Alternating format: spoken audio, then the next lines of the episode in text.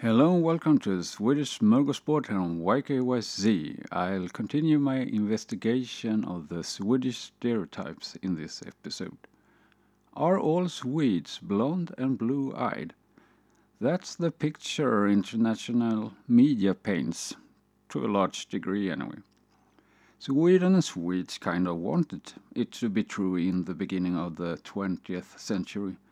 Sweden played a part in eugenics, which influenced Nazism.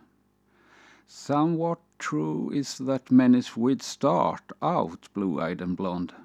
I did have blonde hair when I was six, seven years old, though my eyes are mixed. My hair got darker in my teens.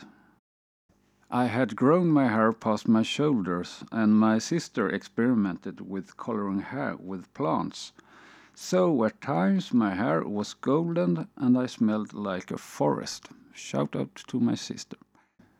That was all for this episode. I hope to see you around. Bye till then.